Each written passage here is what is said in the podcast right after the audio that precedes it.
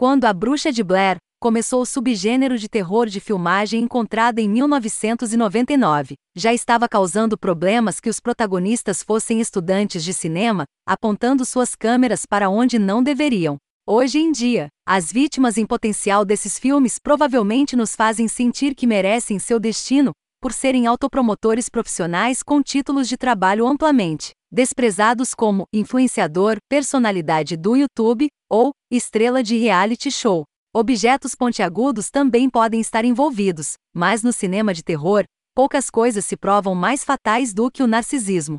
Então sabemos que o ganso barbudo de trinta e poucos anos Shawn Hood, Joseph Winter, é cozido imediatamente em Deadstream, porque ele é apresentado em uma montagem bombástica de clipes da série de streaming da qual ele é a estrela e toda a equipe. Ele se identifica como o maior covarde do mundo, enfrentando meus medos um desafio idiota de cada vez.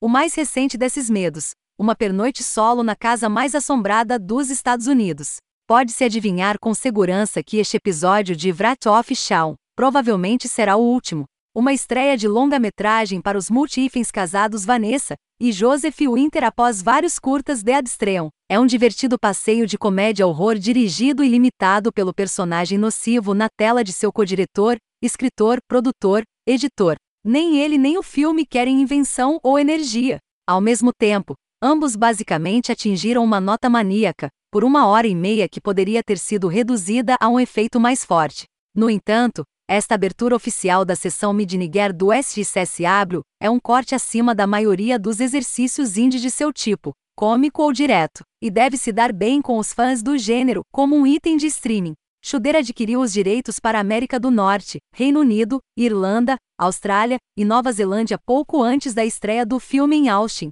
o que impede o filme de ser algo mais do que uma diversão empreendedora, mas menor, é que, com Shaw sendo um personagem cômico tão barulhento desde o início. Sustos e risadas não têm muito espaço para construir. Winter dá tudo de si, de forma divertida. Mas o desempenho também é discado muito alto, muito cedo, sua recompensa final diminuída, porque já tivemos muito desse protagonista gritando, se gabando e choramingando. Até Bob Hope, a personificação de uma geração anterior do Saxter medroso. Sabia amortecer essa persona com uma série de ajudantes e adversários em suas comédias de casa mal assombrada.